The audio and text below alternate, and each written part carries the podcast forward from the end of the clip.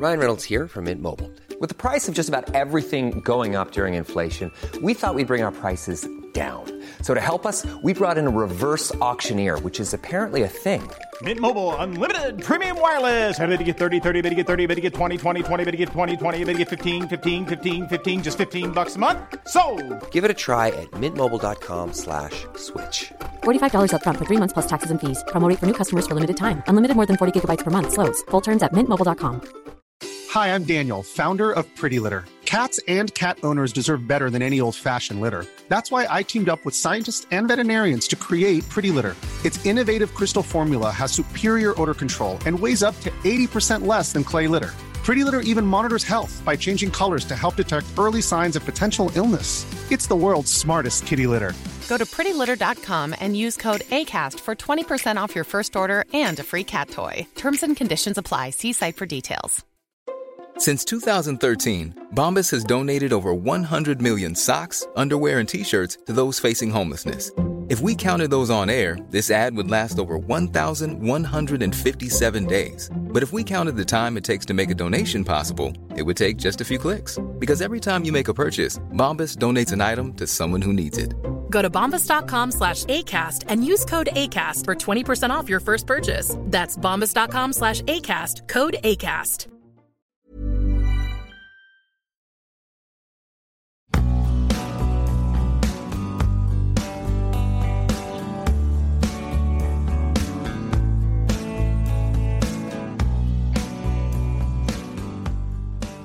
سلام.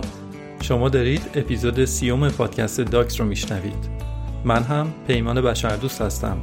یه آدم علاقه من به فیلم های مستند که توی این پادکست در مورد جذابترین مستندهایی که دیدم صحبت می‌کنم.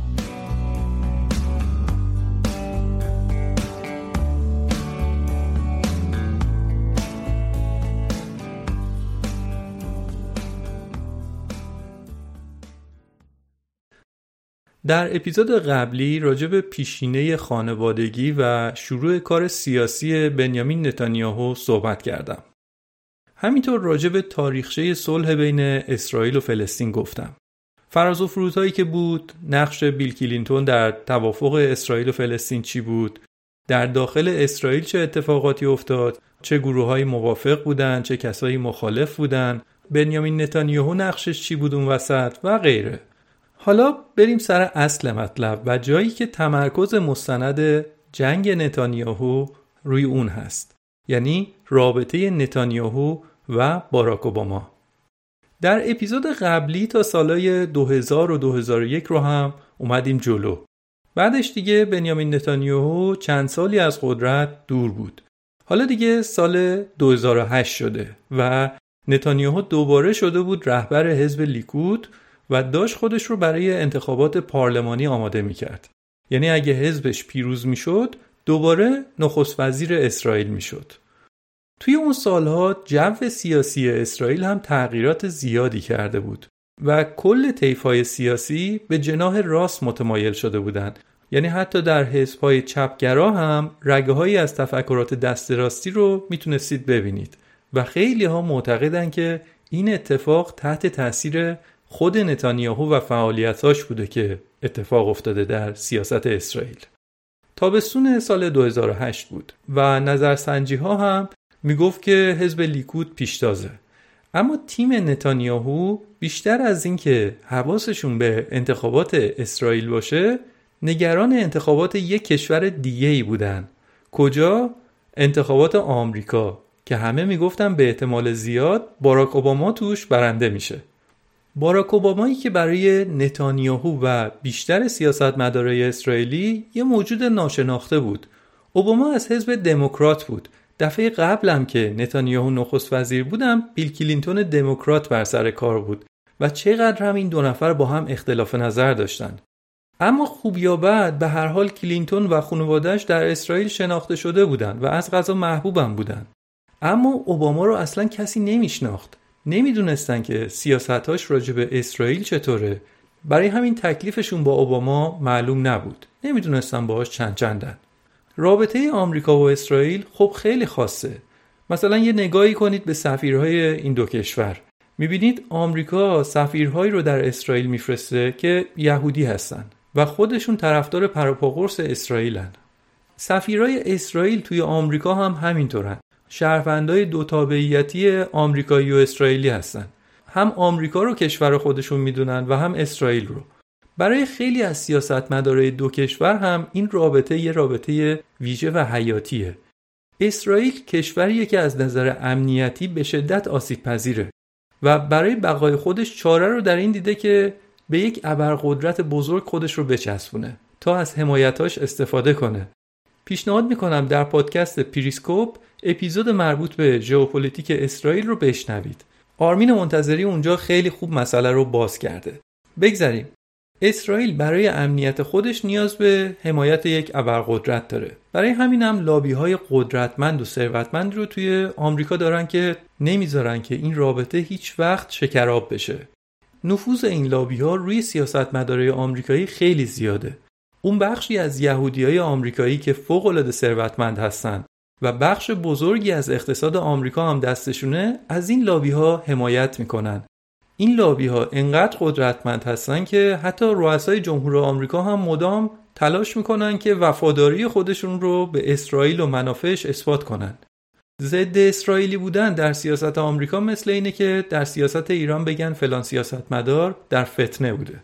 مثالش همین میشه دیگه. انگیه که می‌تونه باعث بشه که اون سیاست مدار آیندهش رو از دست بده. حالا در تابستان 2008 یعنی وقتی که هنوز انتخابات آمریکا برگزار نشده بود اوباما به عنوان یک کاندیدای ریاست جمهوری آمریکا به اسرائیل رفته بود تا با سیاستمدارهای اسرائیلی صحبت کنه و یه جورایی بهشون اطمینان بده که اگه انتخاب بشه منافع اسرائیل رو در نظر می‌گیره.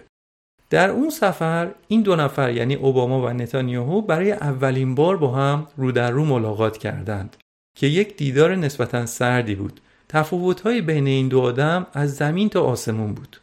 آقای مروین کلب یک نویسنده و صاحب نظر در زمینه اسرائیل. این آقا اتفاقا در همون روزها در اسرائیل بود و به طور اتفاقی نتانیاهو رو توی یک هتل ملاقات کرده بود و با هم حرف زده بودن. می گفت که نتانیاهو به عکس اوباما خیره شده بود و می گفت این آدم کیه؟ چه علایقی داره؟ و بعد تاکید می کرد که کسی که اسمش هست باراک حسین اوباما و پدرش هم مسلمان بوده آیا شریک مناسبی برای اسرائیل میشه؟ اون روزها نتانیاهو روز و شبش رو به این سوالات فکر می‌کرد اما بالاخره اوباما برنده انتخابات شد و در اولین روزی که پای اوباما به کاخ سفید رسید اولین تماس کاری که گرفت به کجا بود؟ به محمود عباس که می‌شد جانشین یاسر عرفات. به اون تماس گرفت. بعد از اون اولین مصاحبه اوباما با یک تلویزیون عربی بود.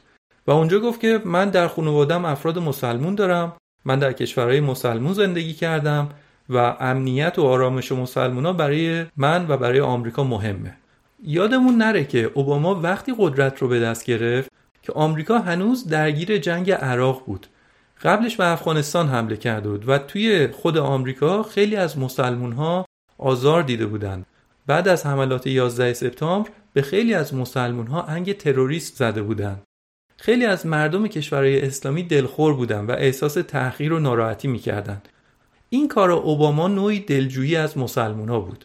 اما برای نتانیاهو همه این حرفا و رفتارا نگران کننده بود و یک زنگ خطر جدی به حساب می اومد که آره پس تو با مایی یا با مسلمون ها و عربا؟ طرف مایی یا طرف اونا؟ در قدم بعدی اوباما هم برای اسرائیل و هم برای فلسطینیا پیام فرستاد که بیایید دوباره برای صلح مذاکره کنیم. اوباما اساسا آدمی بود که رشد سیاسیش به خاطر همین بود که این توانایی رو داشت که بین آدمهای متفاوت با منافع و دیدگاه های متضاد آشتی ایجاد کنه. با اون پیش زمینه پیش خودش می‌گفت که مناقشه بین فلسطین و اسرائیل رو هم من می‌تونم حل و فصل کنم. باراک اوباما مسیر سیاسیش برای نمایندگی کنگره رو از شهر شیکاگو شروع کرده بود. در شهری که اقلیت های مختلف نژادی و مذهبی وجود داشتند. و اتفاقا اوباما تونسته بود اونجا با یهودیا ائتلاف کنه و موفقم شده بود. قبل از شروع کار سیاسی هم در دانشکده حقوق کلی استاد و هم دانشگاهی یهودی داشت. بعدم کلی همکار یهودی پیدا کرد. میونش کلا با یهودیا خوب بود و حتی معتقده که باید یک کشور یهودی به اسم اسرائیل وجود داشته باشه. ولی عقیدهش اینه که به یک روش درستی. مثلا اینکه اسرائیلی ها و فلسطینی ها باید اختلافاتشون رو با هم حل و فصل کنن. این حرفا رو در زمان انتخاباتش هم گفته بود و تونسته بود رأی 70 درصد از یهودیای آمریکایی رو به دست بیاره. یعنی یهودیای آمریکایی با برنامه اوباما برای صلح اسرائیل و فلسطین موافق بودن. این دیدگاه ولی هرچی که بود خیلی متفاوت بود از دیدگاهی که بنزیان نتانیاهو به پسرش یاد داده بود. به نظر بنیامین نتانیاهو این حرفا زیادی ایدئال گرایانه بود.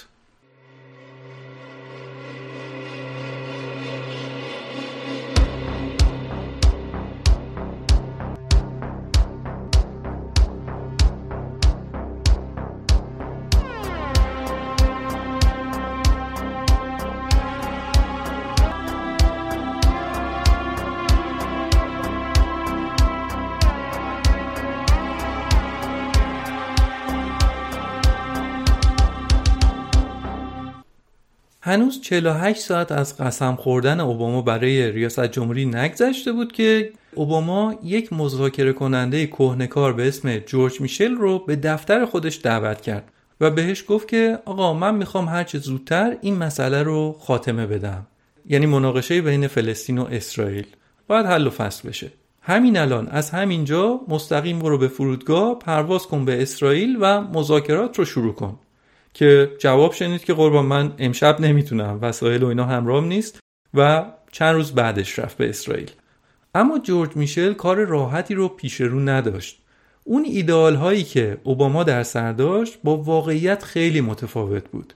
شهر غزه رو که می‌دونید بخشی از قلمرو فلسطینیاست که در معاصره اسرائیله اما داخل شهر تحت کنترل حماس بود. درست چهار روز قبل از به قدرت رسیدن اوباما تنشا در غزه بالا گرفته بود.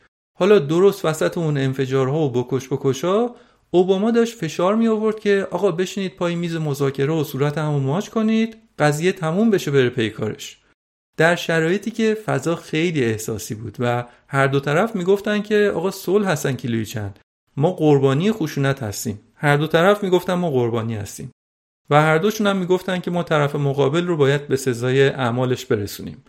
در همین فضای احساسی نتانیاهو هم از فرصت استفاده می‌کرد و توی تبلیغات انتخاباتیش می‌گفت که آقا بسپریدش به من مردم اسرائیل. من بلدم جلوی فلسطینیا رو بگیرم.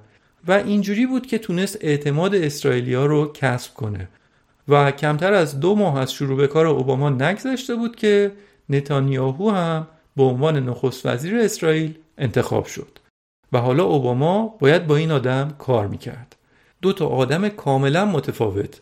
به قول یکی از سیاستمدارایی که در مستند بود می‌گفت اوباما فکرش اینطوریه که در جهان همه چیز درسته همه چیز سر جاشه و من فقط باید اوضاع رو ردخ و فتح کنم تحصیل کنم.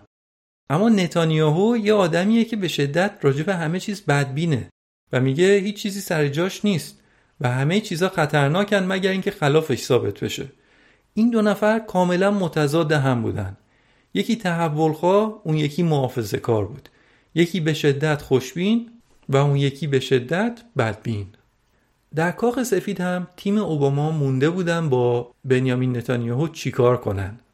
تمام تجربیاتی که از دوره قبل با نتانیاهو داشتن رو مرور می‌کردن. عقلاشون رو گذاشته بودن رو هم ببینن چیکار باید بکنن.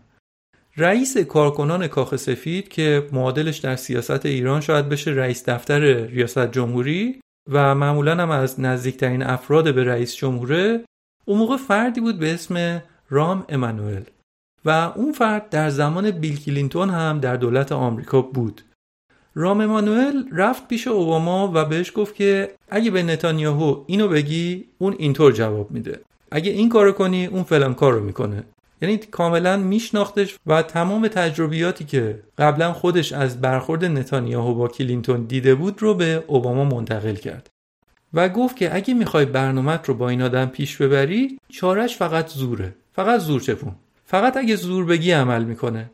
یادتونم هست دیگه توی اپیزود قبلی گفتم. در دوره قبل هم نتانیاهو دوست نداشت که با عرفات دیدار بکنه. به زور کلینتون مجبور شده بود این کار رو بکنه. رام امانوئل می‌گفت که اگه بشینی باش حرف بزنی اونم تا صبح باهات مجادله می‌کنه. اینو باید بذاری توی عمل انجام شده. خلاصه جمع‌بندی نظرات تیم اوباما این شد که استراتژی دولت باید استفاده از daylight باشه. daylight که خب یعنی روشنایی روز اما یک اصطلاح سیاسی به معنی تفاوت و فاصله.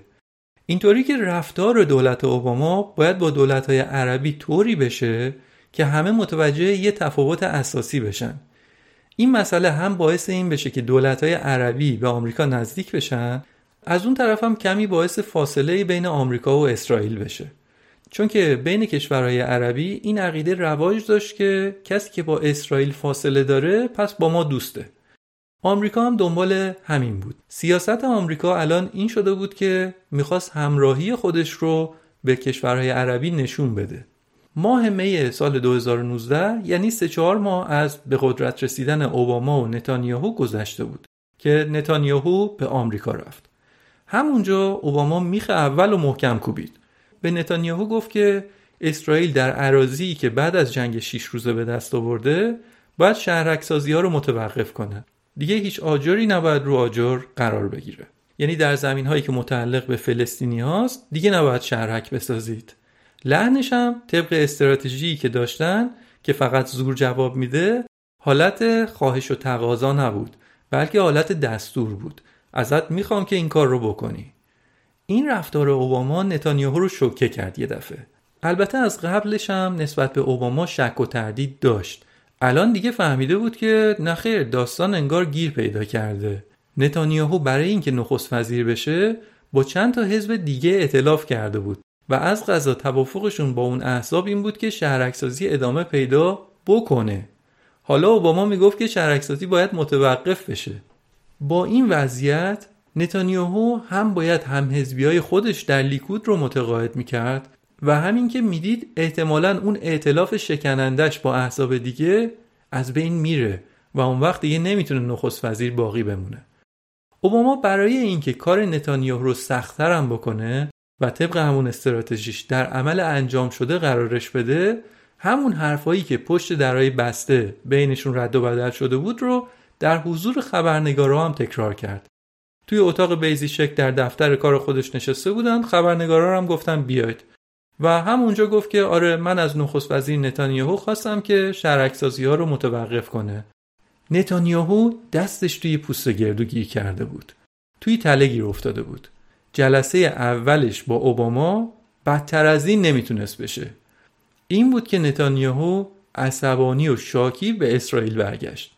با این احساس از واشنگتن دی سی برگشت که الان در یک جنگه. حریفش کیه؟ رئیس جمهور آمریکا باراک اوباما. اسم فیلمم همینه دیگه. نتانیاهو در جنگ.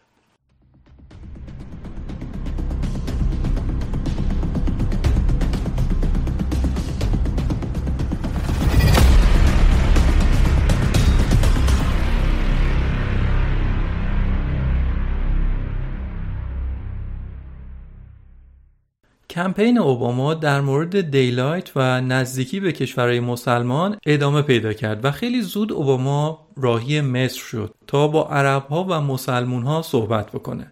داخل پرانتز بگم که در مصر هنوز حسنی مبارک در قدرت بود و کشور مصر در اون سالها رهبر دنیای عرب بود.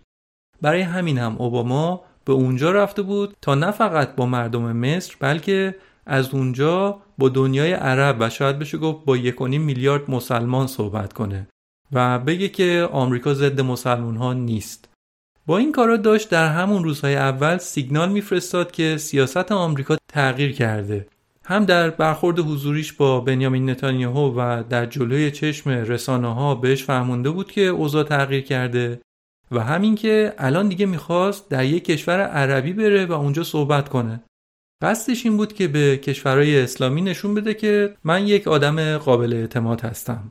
در صحبتاش هم گفت هیچ شکی وجود نداره که اوضاع فلسطینی ها غیر قابل تحمله و شهرکسازی ها باید متوقف بشه. اسرائیلی ها هم داشتن نگاه می‌کردن از تلویزیون. شوکه شده بودن.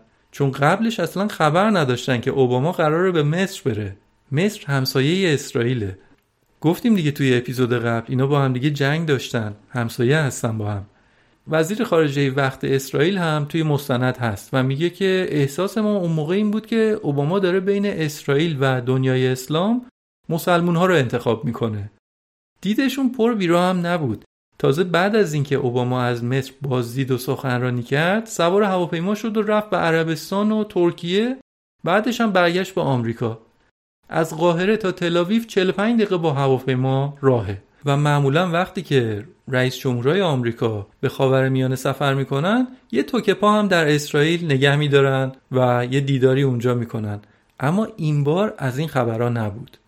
در مستند با روزنامه نگارها و سیاستمدارای تراز اول اسرائیل مصاحبه شده.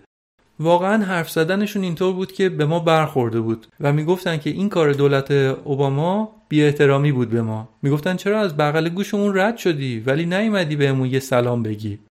خلاصه اون سخنرانی در مصر به اضافه سفر نکردن به اسرائیل این سیگنال رو اسرائیلیا می‌گرفتن که اوباما دوستشون نداره. اوباما این تصمیم رو تحت تاثیر دو نفر مشاور ارشد امور خارجیش گرفته بود. بن راتس و دنیس مکدورو. حرف این دو نفر این بود که اگه مثل همیشه به اسرائیل می‌رفتیم همه میفهمیدن که خب دوباره همه چیز مثل قبله و تغییری نکرده و دیگه به ما اعتماد نمی‌کردن خوشبین نمی‌شدن به حضور ما. از بین این دو نفر بن راتس هنوز میگه که این تصمیم درستی بوده و ما اگه هر کاری هم می‌کردیم الان یه عده می‌گفتن کار اشتباهی بوده. اما بیشتر مشاورای اون موقع اوباما الان میگن که اون تصمیم اشتباهی بود. و ما باید یه توقفی در اسرائیل می‌کردیم. چون توافق و اعتماد مفاهیم دو طرفه ای هستن نمیشه فقط به یه طرف روی خوش نشون بدی و به اون طرف بیمحلی بکنی. خلاصه بعد از اون بود که در رسانه های اسرائیل کاریکاتورای اوباما با نقدهای تند در موردش دیگه چاپ شد. و می‌گفتند اوباما دشمن اسرائیله و بهترین کسی که می‌تونه خطر اون رو از سر ما اسرائیلیا دفع بکنه کسی نیست جز بنیامین نتانیاهو. فقط 6 درصد از اسرائیلیا فکر می‌کردن که اوباما طرفدار اسرائیله. بقیه معتقد بودن که اوباما دشمنشونه. یادتونه گفتم طرح صلح فلسطین و اسرائیل با فشار کلینتون امضا شد؟ اگه کلینتون فرد پرطرفداری در اسرائیل نبود اسرائیلیا اون توافق رو شاید نمیپذیرفتن. اسرائیل کوچیک آسیب پذیر و شدیداً نیازمنده به آمریکا حالا می‌خواست مقابل آمریکا بیسته. یعنی همون آمریکایی که پدرخوانده اسرائیل و حامی اصلیشه حالا می‌خواست جلوش وایسته اما الان نتانیاهو می‌دونست که حمایت مردم اسرائیل رو پشت سرش داره. چون مردم اسرائیل نتانیاهو رو سرزنش نمی‌کردن. می‌گفتن که تقصیر از اوباماست اوباما در اسرائیل طرفدار نداشت. وقتی رهبر یک کشوری بدونه که حمایت مردمش رو پشت سر خودش داره با اعتماد به نفس بیشتری حرف می‌زنه. نتانیاهو متوجه شد که حمایت مردمش رو داره و اینطوری بود که مقابل اوباما ایستاد. البته باید دقت کنیم و اینکه میگیم مقابلش ایستاد به این معنی نیست که مثلا سفارتخونه آمریکا رو زد تعطیل کرد یا توی سخنرانی‌ها بهش بد و بیراه گفت شعار دادن پرچم سوزوندن. نه چه نیازیه واقعا به این کارها؟ در تمام اون مدت روابط دو کشور در عالی ترین سطح دنبال می‌شد. اما اسرائیل فقط دم به تله نمی‌داد.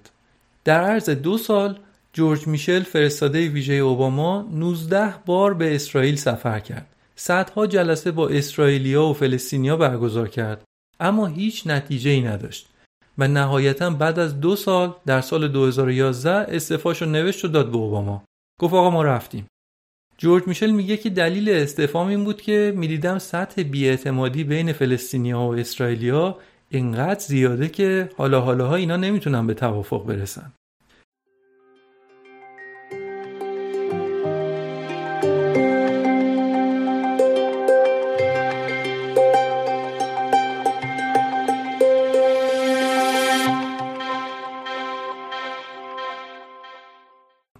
اواخر سال 2010 بود که محمد بوعزیزی دستفروش تونسی در اعتراض به وضعیت سیاسی در تونس خودش رو آتیش زد.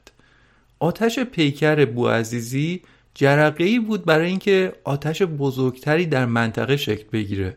تحولاتی که بعدا معروف شد به بهار عربی در یمن، بحرین، لیبی و مصر شروع شد دیگه. در مصر مردم علیه حسنی مبارک شعار می‌دادند یعنی همونی که دو سال پیش میزبان اولین سفر خارجی اوباما بود. اوباما هم در کاخ سفید اعتراضات رو پیگیری می‌کرد. لحظات تاریخ ساز دیگه وقتاییه که تاریخ در میدان عمل و تو کف خیابون ها تعیین میشه نه در کاخهای رؤسای جمهور یا رهبرای کشورها. مبارک بیشتر از دو دهه متحد سیاسی آمریکا بود. حالا اوباما به زعم خودش می‌خواست که در طرف درست ماجرا باشه و تصمیم گرفته بود که در مسئله دخالت کنه و به مبارک بگه که باید از قدرت کنارگیری بکنی. دنیس راس مشاور وقت امنیت ملی آمریکا میگه که وقتی اوباما به مبارک تماس گرفت و ازش خواست که کنار بره منم توی اتاق بیزی شکلی کاخ سفید بودم. می‌گفت از اوباما اصرار که باید بری از مبارکم انکار. که می‌گفت آقا شما متوجه قضیه نیستید من مردمم رو می‌شناسم. بهتره که من در قدرت باقی بمونم. اما بعد از اون تماس ها یک دفعه به طور اضطراری اوباما در مقابل دوربین رسانه ها ظاهر شد و تقاضای خودش از مبارک رو به طور علنی تکرار کرد. شبیه به همین کارهایی که قبلش با نتانیاهو هم کرده بود و مقابل عمل انجام شده قرار می‌داد طرف مقابلش رو. اومد و جلوی دوربین خبرنگارا گفت که من از رئیس جمهور مبارک خواستم که یک انتقال قدرت صلحآمیز و خوبی رو داشته باشه و این باید الان انجام بشه. لحن رو می‌بینید. لحن از بالا دستوری باید همین الان انجام بشه. همین. خیلی هم سریع حرفشو گفت و رفت. اینجوری. بسمی حالا به مبارک گفتم باید بره. همین الان هم باید بره و من الله توفیق. بعدم از جلوی دوربین گذاشت رفت. بنیامین نتانیاهو در اسرائیل شاخ در آورده بود. از رفتار اوباما تعجب کرده بود. بهار عربی از اون موضوعاتی بود که نتانیاهو معتقد بود که اوباما نظرات ساده لوحانه ای راجع بهش داره. نتانیاهو می‌گفت که فکر نکنید که اگه الان مبارک بره دموکراسی در منطقه جوانه می‌زنه و به بار میشینه و همه جا پر از لبخند و شکوفه میشه. می‌گفت نه از این خبران نیست. این شروع دموکراسی نیست. این شروع هرج و مرجه. می‌گفت که فکر کردید مبارک بره یه دفعه از رود نیل یه توماس جفرسون برمیخیز و دموکراسی به پا می‌کنه. اینجوری که نمیشه. اتفاقا اسرائیل در اون زمان فقط با چند تا کشور اسلامی در صلح بود. الان می‌دونیم دیگه تعداد کشورهای مسلمونی که با اسرائیل در صلح هستن بیشتر شده. اما اون موقع دو تا بودن. یکیشون هم همین مصر بود که همسایه اسرائیله. و همین چند دهه قبلش اینا با هم چند بار جنگ کرده بودن. جنگ شش روزه جنگ یومکیپور که توی اپیزود قبلی گفتم. نهایتا اما به یک صلح بلند مدت رسیده بودن. حالا که قرار بود مبارک بره نتانیاهو نگران بود که نکنه گروه های اسلامگرای افراطی مثل اخوان المسلمین قدرت رو در مصر به دست بگیرن و یه دشمن جدید بغل گوششون سبز بشه. نگرانیش قابل درک بود. و ده روز بعد از تلفن اوباما مبارک استعفا کرد. مستند میگه این دخالت آشکار اوباما نه تنها باعث بهت و حیرت طرفدارای مبارک شده بود در داخل خود مصر بلکه سایر همپیمانای آمریکا در منطقه هم تعجب کرده بودن گرخیده بودن. گفتن پس آمریکا اگه یه روزی پاش بیفته پشت ما رو هم همینجوری خالی می‌کنه. مبارک چند دهه شریک آمریکا بود. حالا یه دفعه اوباما تلفن کرده میگه که همین الان استعفا بده. یعنی حداقل نکرده چند روز بیطرف بمونه. از موضع بالا اومده میگه تو باید بری. این رو هم خیلی هم معتقدن که یکی از اشتباهات تیم اوباما بوده. اما اون موقع اوباما می‌خواست که در خاور میانه طرحی نو در اندازه. به تیمش گفت که بشینید متن یک سخنرانی برام بنویسید. مکان سخنرانی هم در وزارت خارجه آمریکا و در مقابل سیاستمدارای برجسته آمریکایی بود. اومد و استراتژی آمریکا برای آینده منطقه خاورمیانه رو تشریح کرد. یک ساعت صحبت کرد. اما جمله اصلیش این بود که ما معتقدیم که مرز بین فلسطین و اسرائیل باید به محدوده قبل از جنگ 1967 برگرده. این حرف رو البته سازمان ملل هم قبلا گفته بود در آمریکا هم خیلی از سیاستمدارا قبلا گفته بودن. اما این اولین بار بود که یک رئیس جمهور آمریکا این حرف رو می‌زد. و حرفی بود که به تب باعث خوشحالی فلسطینیا و اعراب می‌شد و باعث ناراحتی اسرائیلی ها می‌شد. اوباما توی سخنرانیش راجع به تحولات در منطقه هم زیاد گفت. اما از اون یک ساعت سخنرانی حرفی که مثل بم صدا کرد همین یه جمله بود. چیزی که دوباره باعث اعتراض اسرائیل شد. نتانیاهو در اسرائیل سریع یک جلسه فوری با افراد کلیدی کابینش تشکیل داد و بعدم با هیلاری کلینتون وزیر خارجه وقت آمریکا تماس تلفنی گرفت و عصبانیت خودش رو اعلام کرد. همون فرداش هم نتانیاهو به طور ضربتی عازم آمریکا شد.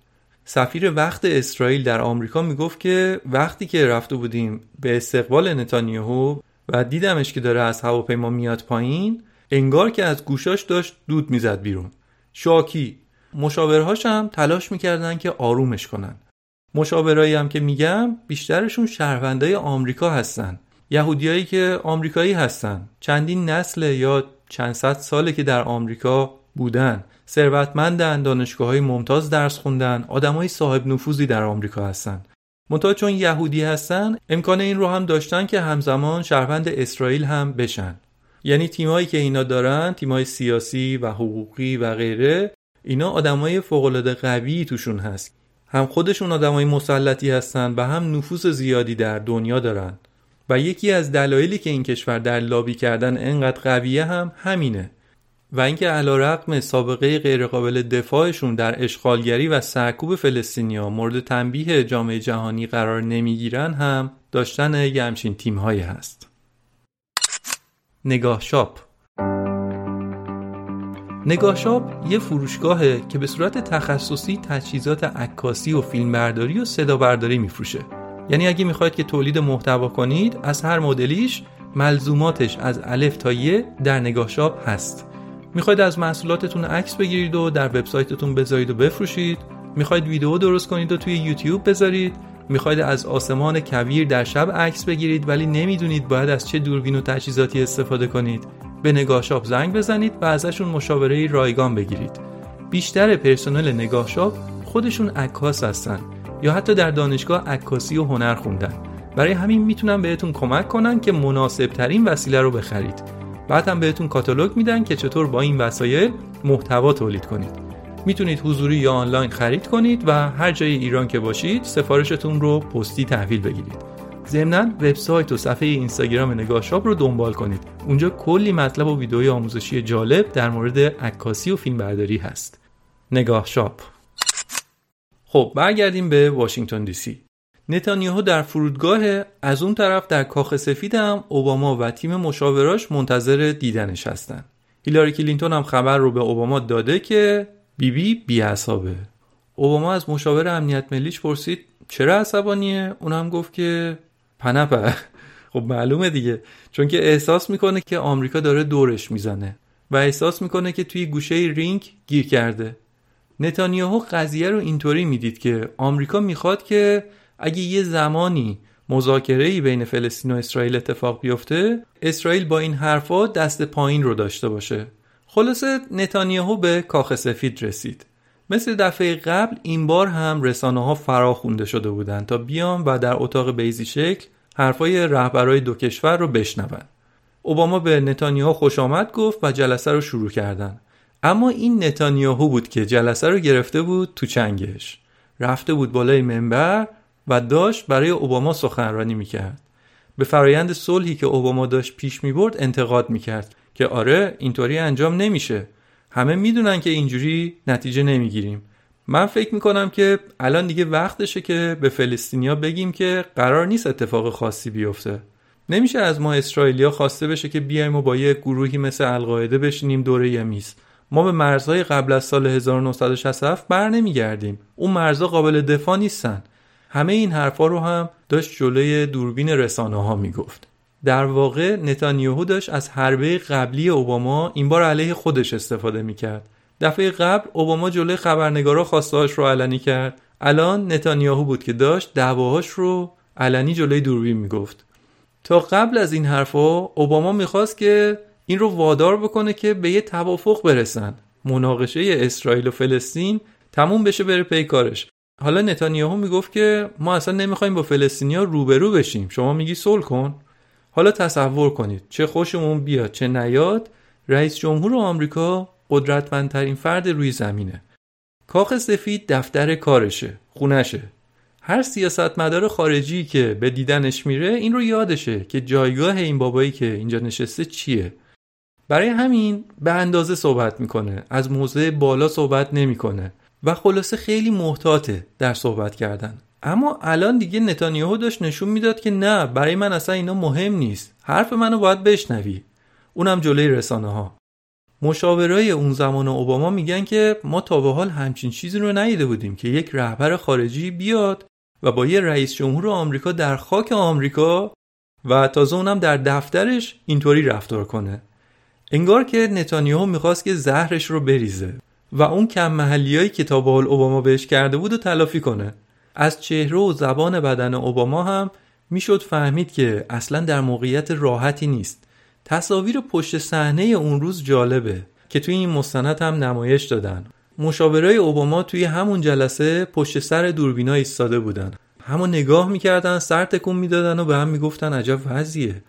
یکی از مشاورای وقت اوباما میگه که نتانیاهو همه این کارا رو عمدن انجام داده بود. خب معلومه دیگه البته. تصادفی که نمیشه. اما این میگه که اصلا اومده بود که رابطه بین اسرائیل و آمریکا رو عمدن ملتهب بکنه.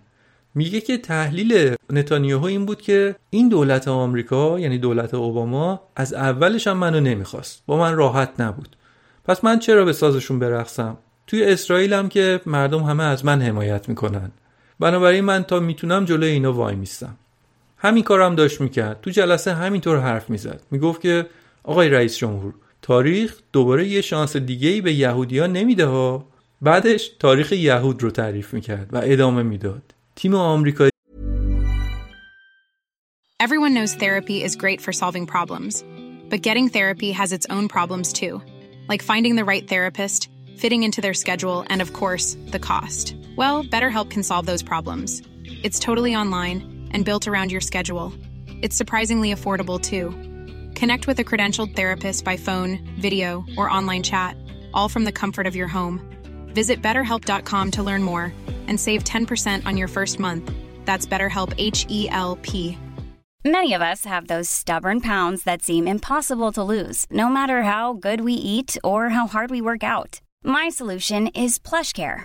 PlushCare is a leading telehealth provider with doctors who are there for you day and night to partner with you in your weight loss journey. They can prescribe FDA-approved weight loss medications like Wagovi and Zepbound for those who qualify.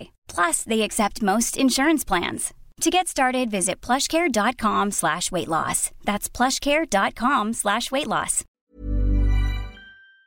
ای همدیگه رو هی هاج و واج نگاه می‌کردن که این چرا بس نمی‌کنه اوباما هم دستشو گذاشته بود زیر چونش و با یه قیافه اعصاب خورد و با بیمیلی تمام گوش می‌کرد نتانیاهو هم ادامه می‌داد. آره ما همون ملت یهود هستیم که از دوران باستان موندیم.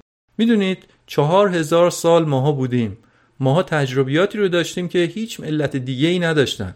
الان هم این مسئولیت منه به عنوان نخست وزیر اسرائیل که نذارم توافقی انجام بشه. خلاصه جلسه تموم شد و نتانیاهو آب پاکی رو رو دست اوباما ریخت. حالا اوباما دو تا گزینه داشت. یا باید فشار بیشتری رو روی نتانیاهو می آورد یا اینکه کلا فرایند صلح رو بیخیال می شد.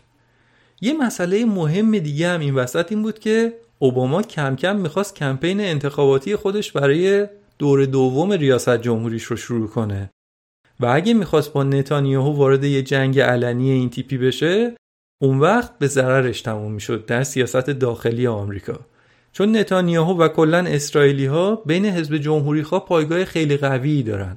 اوباما هم که از حزب دموکراته. اگه اوباما فشار بیشتری به نتانیاهو می آورد در انتخابات پیش رو جمهوری خواه پوستشو میکندن و می‌گفتن که اوباما رئیس جمهوریه که با دوست عزیزمون اسرائیل خوب تا نمی‌کنه پس کار برای اوباما هم الان دیگه خیلی راحت نبود. از اون طرف فلسطینیا که اولش از انتخاب اوباما خوشحال بودن حالا داشتن ناامیدانه وقایع رو دنبال می‌کردن. فلسطینیا می‌گفتن اوباما تنها کاری که برای این مناقشه کرده این بوده که یه سری سیگنال فرستاده. چه سیگنالی؟ همون سخنرانیش در مصر همون بیمحلی به اسرائیل و اینا. نتیجه چی بوده؟ برای فلسطینیا هیچی. می‌گفتن اقدام واقعی انجام نشده. مثلا اوباما گفته که شهرک سازی ها باید متوقف بشه. اما بعدش اقدام و پیگیری درخوری برای این مسئله در کار نبوده. حرف بیرایی هم نیست دیگه. آمریکاست دیگه. چطور مقابل چین وای میسته تحریمش می‌کنه تهدیدش می‌کنه؟ یا رقبای دیگهشون مثلا با آلمان. پاش بیفته آنگلا مرکل رو هم که رهبر یک کشور دوستشون هست رو هم شنود کردن. یا فرض کنید که جایی که خیلی بهشون ربط هم نداشته دخالت کردن. به حسنی مبارک گفته که از قدرت برو کنار. یا چطور شدیدترین تحریم های تاریخ رو علیه ایران به کار برده؟ ابرقدرت دیگه میگه توانش رو دارم کارایی می‌کنم که رقبا و مخالفام رو کنترل کنم. دنیا هم که دنیای زوره به حال میگه زورم می‌رسه این کار رو می‌کنم. اما راجع به اسرائیل از این خبرها نبوده و نیست حتی در دوره اوباما. فلسطینیا میگن که خب آره شما سیگنال فرستادی به نتانیاهو که باید برگردی به مرزها شرکسازی متوقف بشه خیلی خوبه. ولی خب یه حرکتی هم می‌کردی. حالا اصلا تحریمش هم نمی‌کردی. بهشون می‌گفتی که باید انتخاب کنید. یا شهرکسازی ها رو در عراضی فلسطینی متوقف کنید یا اینکه اون سه میلیارد دلاری که ما هر سال برای حمایتتون بهتون میدیم آمریکا به اسرائیل میده رو دیگه نمیدیم. یه ابزاری داره دیگه. فلسطینیا میگن که شما دستتون خالی هم نیست. شما می‌تونستید بگید ما این سه میلیارد رو دیگه بهتون نمیدیم. یا حمایت نظامی دیگه ازتون نمی‌کنیم. میگن که با کم محلی یا با صدور بیانیه نمیشه اونا رو وادار به کاری کرد. هی سیگنال سیگنال. به عمل کار برایت این هم از حرفای خانم داینا بوتو از مذاکره کننده های سابق فلسطینی که توی این مستند هم بوده و صحبت کرده.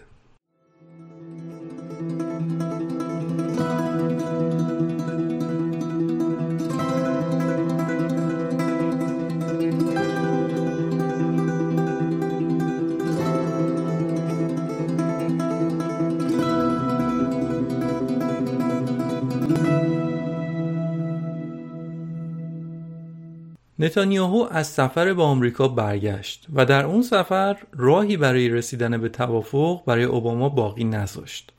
وقتی که برگشت دیگه تمام تمرکزش رو گذاشت روی مسئله‌ای که به نظرش از همه چیز مهمتر بود. یعنی برنامه هسته‌ای ایران. می‌گفت ایران دنبال ساخت سلاح اتمیه.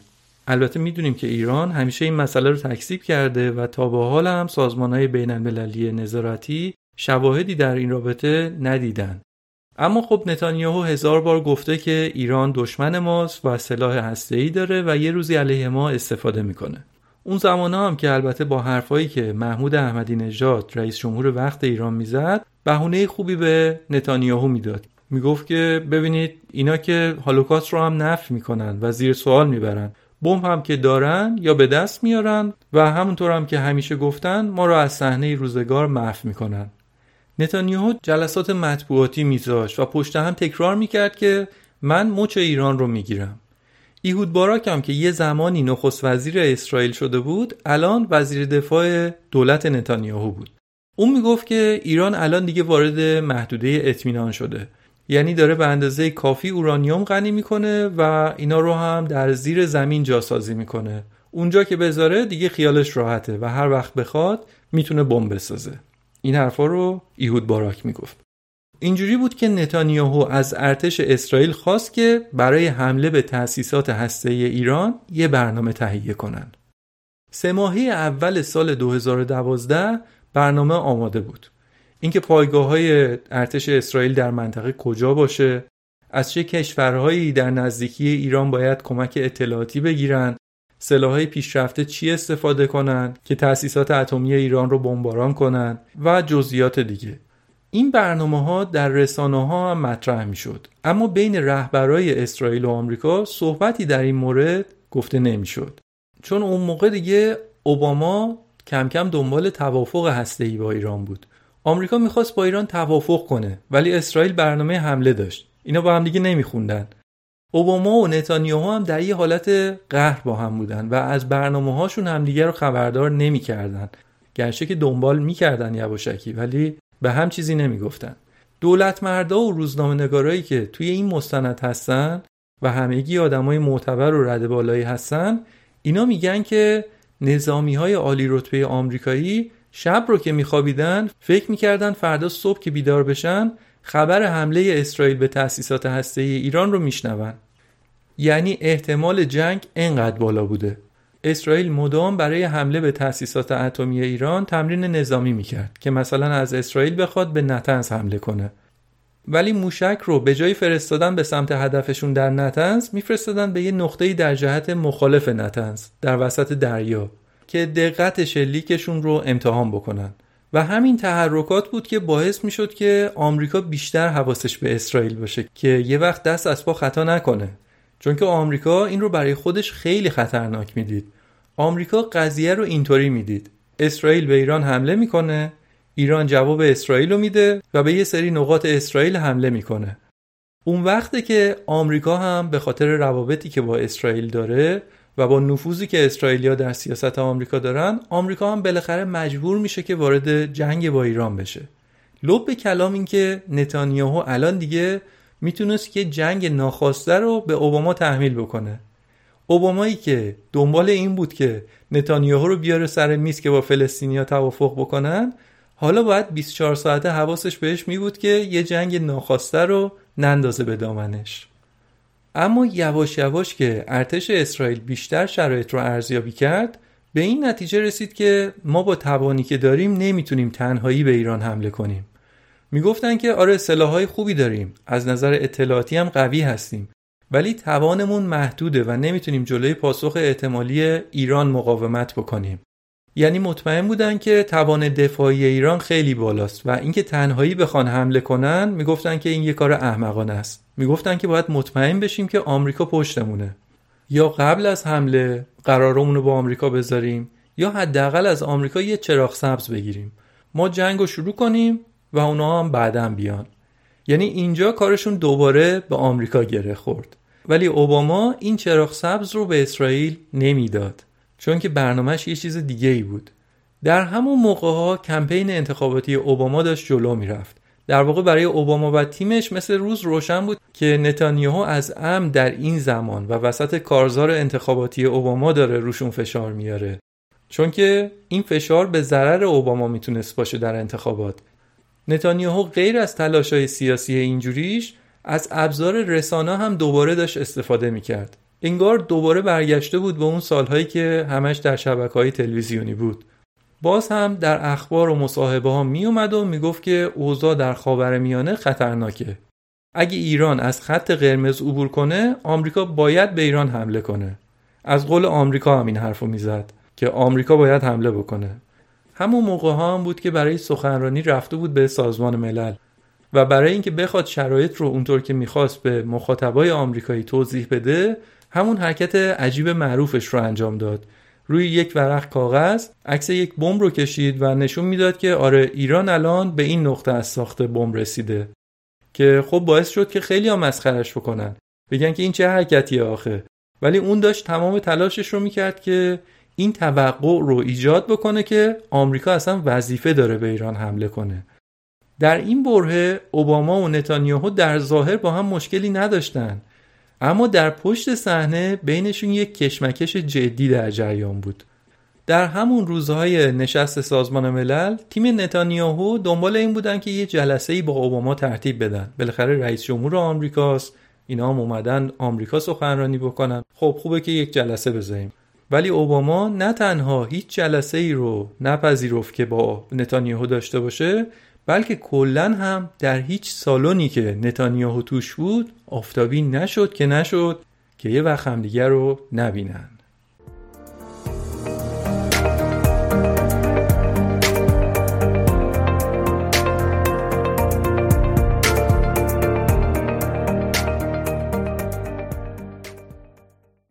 دوئل سیاسی بین نتانیاهو و اوباما همینطور ادامه داشت.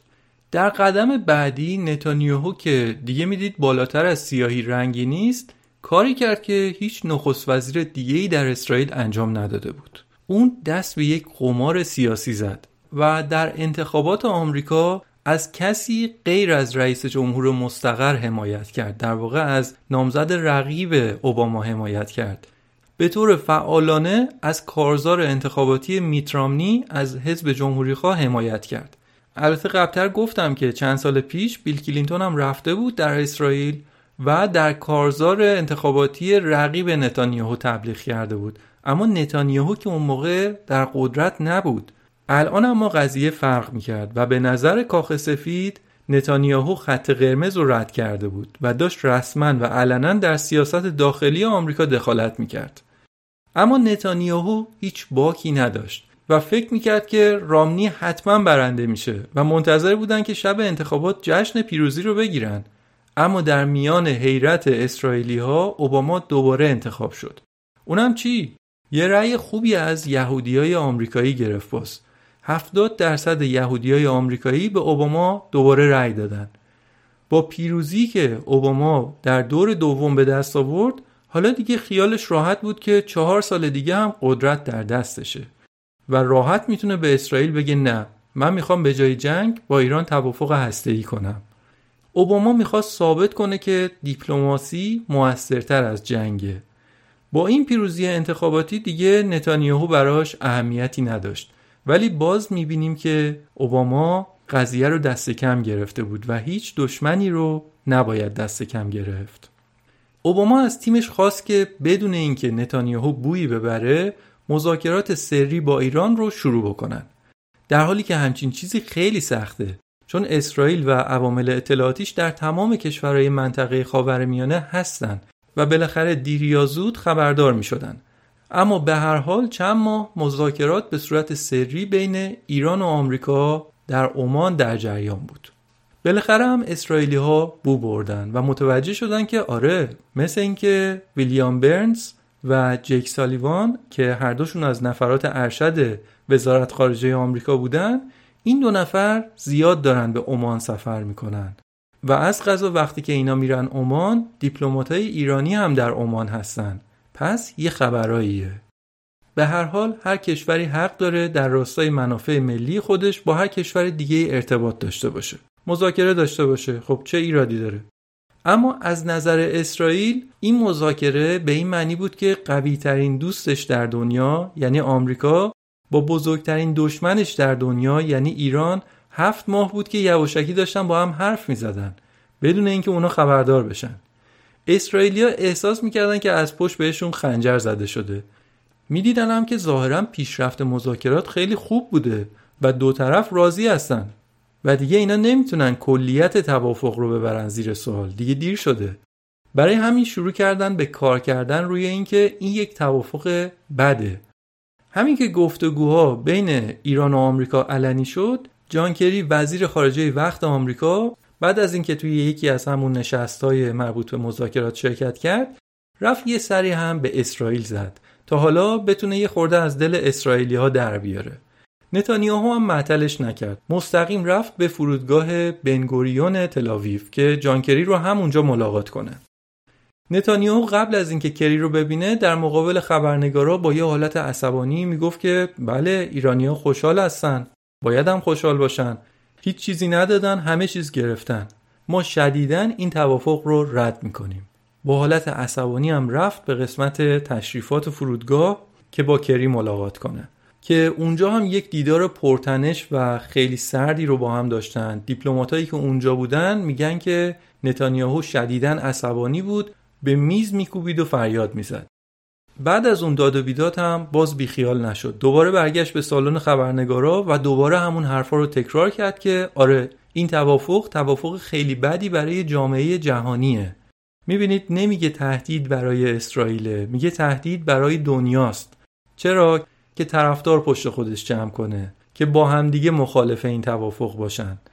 نتانیاهو به دنیس راس مشاور سابق امنیت ملی اوباما زنگ زد و بهش گفت که روز شنبه بیا پیش من. اینم رفت. باز دقت کنید به میزان نفوذ. یعنی یک کشور کوچیک آسیب پذیر همیشه درگیر بحران امنیتی. اما تا این حد می‌تونه روی سیاستمدارهای مهم آمریکا تاثیر بذاره. زنگ می‌زنه بیا اینجا اونم میگه چشم اومدم. دنیس راس هم توی همین مستند هست و خودش تعریف می‌کنه. میگه که رفتم دفترش و یک ساعت هم منتظر بودم تا بیاد. چرا؟ چون که فهمیدم که اوباما یه تماس اضطراری باهاش گرفته. اوباما توی هواپیمای اختصاصی رئیس جمهور نشسته بود و داشت به یه جایی سفر می‌کرد. از همونجا تو هواپیما تماس گرفته بود به نتانیاهو که بهش بگه که نگران نباش. توافق با ایران باعث میشه که اسرائیل امن بشه. به ضررتون نمیشه. اما این حرفها تأثیری روی نتانیاهو نداشت و بعدش که تماس تموم شده بود مستاصل اومده بود بیرون و دنیس راس رو دیده بود و می‌گفت که اوباما گفته با ایران جنگی در کار نخواهد بود. اینجا دیگه نتانیاهو تیرش به سنگ خورده بود و می‌دید که نمی‌تونه جنگی با ایران را بندازه. مذاکرات هم داشت همینطور پیشرفت می‌کرد و نهایی می‌شد. در ماه مارس سال 2015 وقتی که ایران و آمریکا و سایر قدرت‌های جهانی نزدیک بود که توافق رو امضا بکنن بنیامین نتانیاهو یه دفعه وارد واشنگتن دی سی شد. آیا می‌خواست بره که اوباما رو ببینه یا بره جانکری وزیر خارجه رو ببینه؟ نه. دیدن هیچ کدوم از مقامات دولتی در برنامه نتانیاهو نبود. نتانیاهو دیگه از اونا ناامید شده بود. تنها جایی که می‌تونست بره کنگره آمریکا بود که در اون موقع در دست جمهوری خواه بود. اونا هم به طور سنتی نزدیکی بیشتری به اسرائیل دارن تا دموکراتا. نتانیاهو به آمریکا رفته بود تا بره و در صحن کنگره آمریکا سخنرانی بکنه. اون روی جمهوری خواه و آیپک کمیته امور عمومی آمریکایی اسرائیلی حساب باز کرده بود. نتانیاهو باز یک قمار سیاسی دیگه کرده بود. اگه این برنامه نتانیاهو شکست می‌خورد سیاست خارجی اسرائیل می‌تونست از بین بره. توی کنگره نماینده های دموکرات یعنی همحزبی های اوباما برای پشتیبانی از اوباما اون روز رو در جلسه حاضر نشده بودند ولی سالن پر بود از جمهوری خواه جمهوری خواهایی که شبیه به خود نتانیاهو فکر می‌کنن. و اون موقع دوست داشتن یکی مثل نتانیاهو رئیس جمهور آمریکا می بود تا یک کسی مثل اوباما. همون نتانیاهویی که در آمریکا بزرگ شده تفکرش دست راستیه. و خیلی نزدیک به همین جمهوری خواه اونا احساس غریبگی با همدیگه ندارن. نتانیاهو رفته بود که بجنگه و این مهمترین جنگ زندگیش بود. این تصمیمش می‌تونست تبعات سنگینی هم برای خودش داشته باشه و هم برای کشورش. هیچ کسی نمی‌دونست که اوباما بعد از این جلسه می‌خواد چیکار کنه. می‌تونست اصلا روابط آمریکا با اسرائیل رو قطع کنه. یعنی اینقدر قضیه می‌تونست برای اسرائیل خطرناک بشه. اما الان دیگه قضیه برای نتانیاهو حیثیتی بود. ولی در حالت عادی شاید هیچ نخست وزیر دیگه اسرائیلی همچین کاری رو نمی‌کرد که بخواد رابطه اسرائیل با آمریکا رو به خطر بندازه. توافق با ایران مهمترین میراث سیاسی اوباما بوده. مهمترین توافقی بوده که در هشت سال حضورش در کاخ سفید اون امضا کرده. یعنی چندین سال براش جنگیده و الان دیگه معلومه که خیلی باید عصبانی باشه از اینکه ببینه رهبر یک کشور دیگه ای دورش زده و در کنگره کشور خودش داره علیه این توافق حرف می‌زنه. تازه اونم چی؟ حرف می‌زنه و نماینده های جمهوری خواه بلند میشن و براش کف می‌زنن. یه جمله میگه اینا بلند میشن کف می‌زنن. جمله بعدی دوباره کف می‌زنن. جمهوری خواه 26 بار بلند شدن و برای نتانیاهو کف زدن. تصور بکنید داستان چقدر عجیب غریبه. اما با همه اینها این سخنرانی هم هیچ فایده ای نداشت. چون کنگره بدون آرای دموکراتا نمی‌تونست توافق رو از بین ببره. نتانیاهو می‌گفت که من اومدم این سخنرانی رو بکنم و فردا روزی اگه ایران با سلاح اتمیش ما رو زد در تاریخ بمونه که من اختارم رو داده بودم. ولی رئیس جمهور آمریکا گوش نکرده بود. نهایتا هممون می‌دونیم که توافق با ایران نهایی شد و نتانیاهو جنگش با اوباما رو باخت. اما چند ماه بعدش دوباره درگیری ها بین اسرائیل و فلسطین شروع شد. باراک اوباما که اول ریاست جمهوریش فکر می‌کرد که می‌تونه راحت آدما رو دور یه میز بنشونه بعدش یه جعبه شیرینی مارکی بذاره جلوشون و بگه که آقا سلوات بفرستید و روی همون ماچ کنید. دیگه فهمیده بود که این کار سختتر از اونیه که فکرش رو می‌کرد و موانع بیشماری مقابل چنین توافقی وجود داره و می‌دونیم که شخص نتانیاهو و رای دهنده های به تفکرش یکی از اصلی ترین موانع چنین توافقی بودند. از اون طرف هم آیا اسرائیل به امنیت و آرامش رسیده؟ یعنی چیزی که نتانیاهو به رای دهنداش گفته بود عملی شده؟ نه اونم نشده اما اگر این دو نفر یعنی باراک اوباما و نتانیاهو با یک روش بهتری با هم کنار می اومدن شاید نتیجه متفاوت می شد.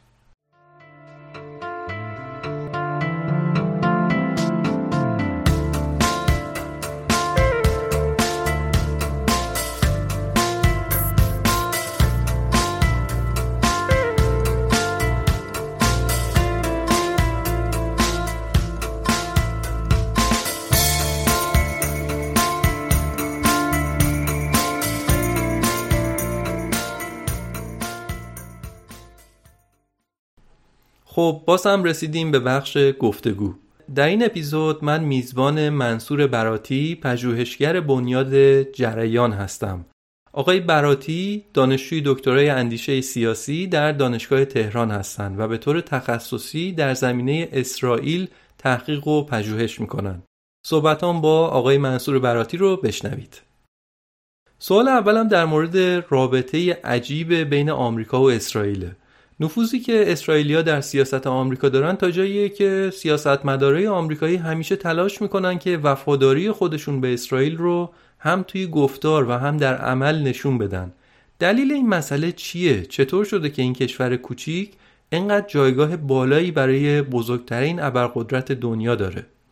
ببینید رابطه بین اسرائیل و امریکا همونطور که شما هم در سوال اشاره کردید بسیار رابطه پیچیده است یعنی به هیچ عنوان در حقیقت اون صحبت هایی که در داخل کشور ما میشه در مورد رابطه اسرائیل و آمریکا کامل نیست.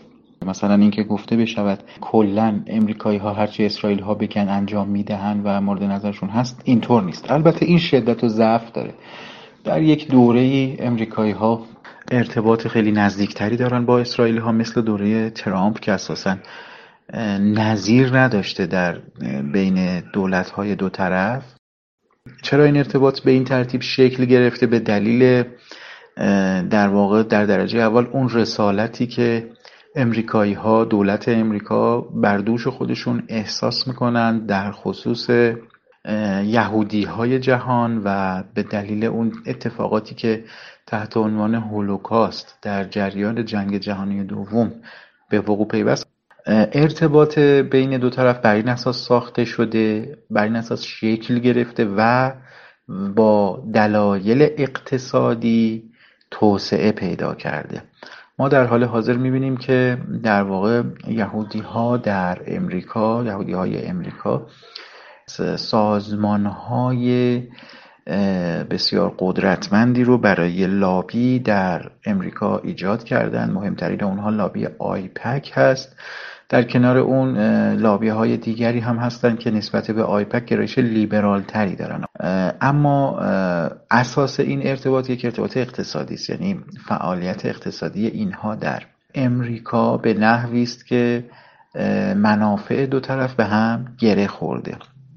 حضور اینها در صنایع اسلحه سازی در صنایع تولید دخانیات و در سایر صنایع قابل توجه هست و در حقیقت باعث شده که این وفاداری همیشگی رو این دو طرف نسبت به هم داشته باشن. به طوری که ما در حال حاضر در امریکا یک قانونی داریم تحت عنوان میلیتری اج یا قانون حفظ برتری نظامی اسرائیل. که ببینید این حتی اومده قانون شده. این در حقیقت اون روبنای ارتباط هست و نتیجه این ارتباط. اما اینکه در حقیقت چرا این اتفاق افتاده دلیل اول اون رسالت تاریخی و سیاسی هست و دلیل دوم وابستگی متقابل اقتصادی که بین یهودی های امریکا و هیئت حاکمه امریکا وجود داره. سازمان ملل و جامعه جهانی بارها از اسرائیل خواسته که به مرزهای قبل از جنگ 1967 برگرده. اما اسرائیل اون رو قبول نداره و حق خودش می‌دونه که در قلمرویی که به دست آورده حضور داشته باشه. دلایل اسرائیل برای این مسئله چیه؟ دلیلش این هست که اسرائیل و به ویژه راستگراهای اسرائیل. نمیپذیرن کلا راستگراها. چی میگن؟ استدلالشون چی هست؟ میگن که اولا ما برای این زمین ها خون دادیم تا بتونیم اونها رو بگیریم. ثانیا ما زمانی که جنگ 1967 داشت رقم می‌خورد ما طرفدار جنگ نبودیم و اسرائیل وادار به جنگ شد. اسرائیل طرفدار اینها رو اسرائیلی ها میگن.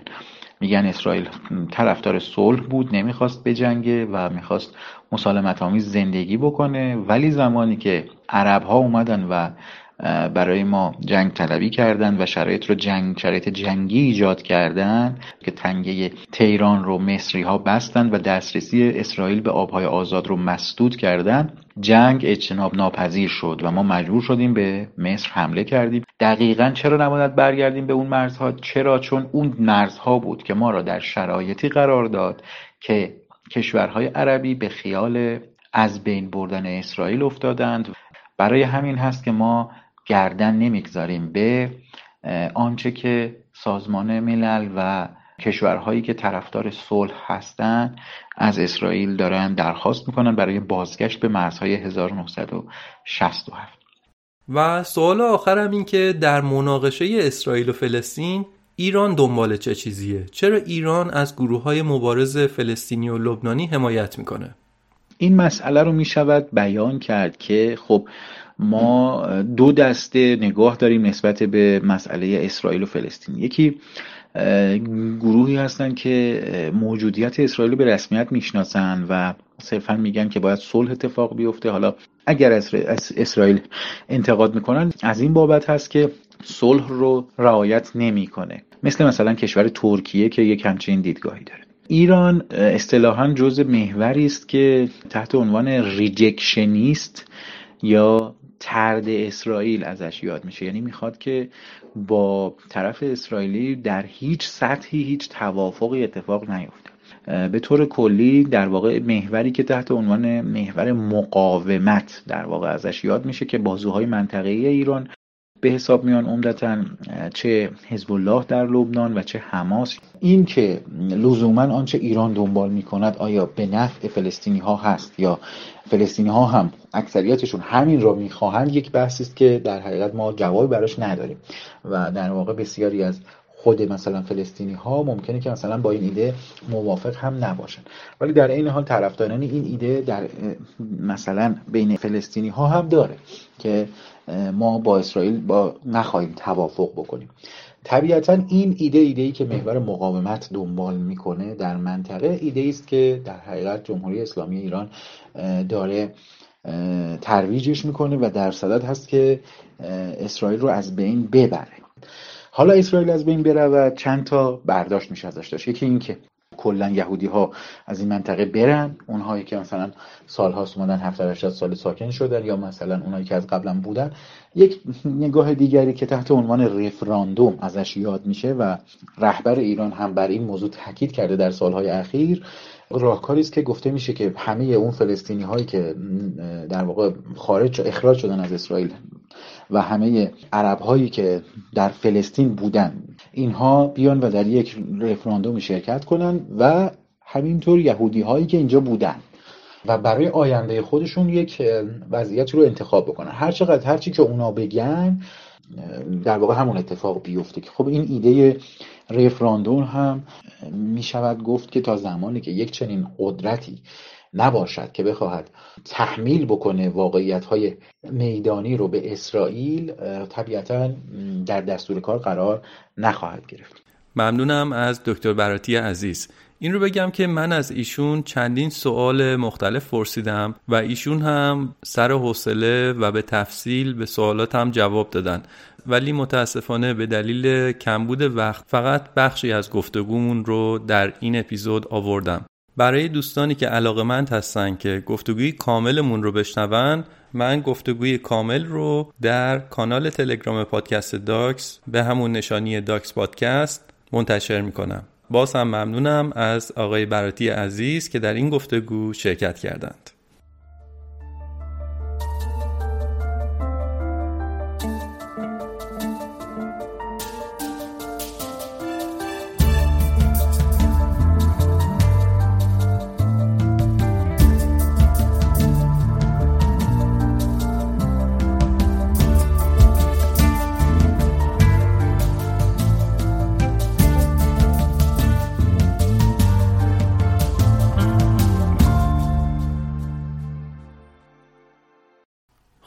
اینم از قسمت دوم و پایانی پادکست سریالی نتانیاهو در جنگ که بر اساس یک مستند خیلی ارزشمند به همین اسم بود. البته گفتم منم بخشای زیادی رو بهش اضافه کردم. مثل بیشتر کارهایی که Frontline PBS انجام میده این مستند هم فوقالعاده بود. سازنده های مستند دسترسی خیلی عالی داشتن به منابع دست اول. میشه گفت بیشتر سیاستمدارای تاثیرگذار اون دوره خودشون در مستند حضور داشتن حرف می‌زدن خاطره می‌گفتن تحلیل می‌دادن. از این حیث واقعا جالب بود و آدم متوجه خیلی از نکات پشت پرده سیاست آمریکا و همینطور اسرائیل می‌شد. تأکید مستند روی تنش بین اوباما و نتانیاهو بود. خصوصا اون سخنرانی جنجالی نتانیاهو در کنگره. اما در خلال این روایت ما متوجه نفوذ شدید اسرائیل در سیاست آمریکا هم میشیم.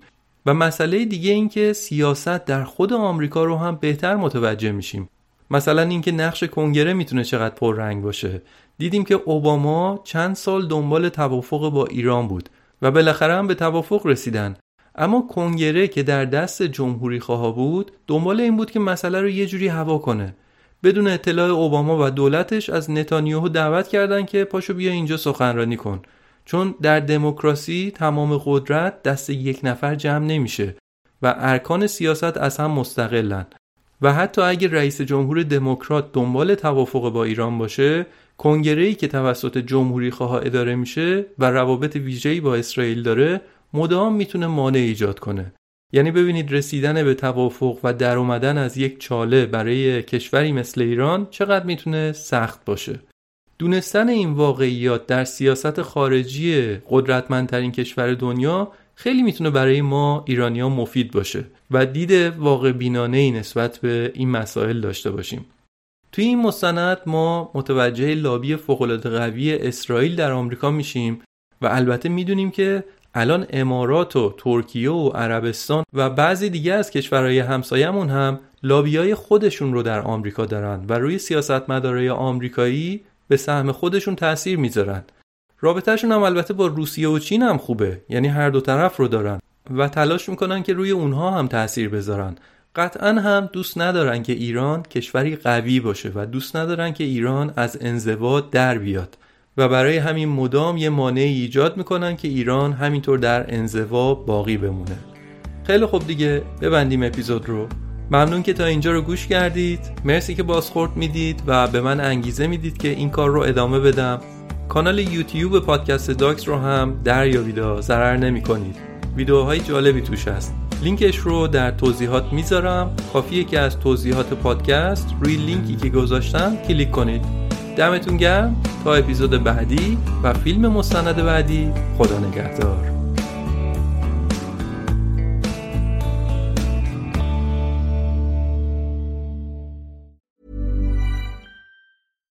Even when we're on a budget, we still deserve nice things.